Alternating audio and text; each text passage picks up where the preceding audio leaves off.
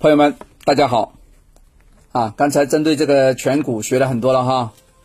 这个颧骨也跟大家说一说这个流年这怎么看，哪一年哪一年啊？颧骨呢是代表呢四十六到四十七这个时间点的流年。男的呢左边是四十六，啊，对吧？跑到右边呢四十七，那么女的刚好反过来，右边呢是四十六，啊，左边呢四十七。如果呢，两个颧是微高，皮又丰隆，就说那个肉包骨啊，要包的非常漂亮，你不能干干瘪瘪的。干干瘪瘪呢，如果拿个山山头来看呢，这个叫瘦山。我们要找一些肥山，啊，这个在阴宅里面叫肥肥胖的山啊，这种人就可以，不是这种人了，这种地出的人呢，就可以比较什么呀？比较富贵一些，啊，这个就叫吉利。好不好？如果刚好呢走到四十六、四十七，那你就能升职了，对吧？能掌权啊！如果呢你不是在公司里面做事，你是作为自个的做小老板，那说明你也可以啊扬名啊，是这个意思。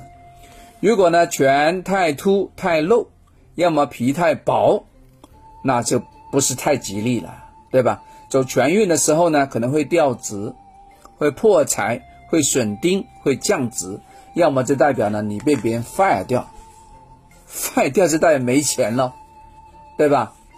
其实四十六、四十七被 fire 掉是非常惨的，这种往往是非常多公司的高管被去掉的时候啊，从此啊没有翻身的时间点，大家留意哈，因为呢四十五几乎做中高层呢几乎是顶的了，如果你是直属。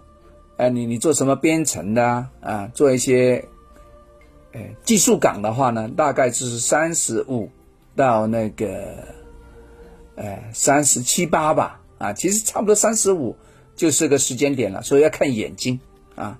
但是呢，我们今天在座各位都很多是公司的高管，所以我特意拿这个四十六、四十七来跟你说，好吧？啊，就看你中年，你的。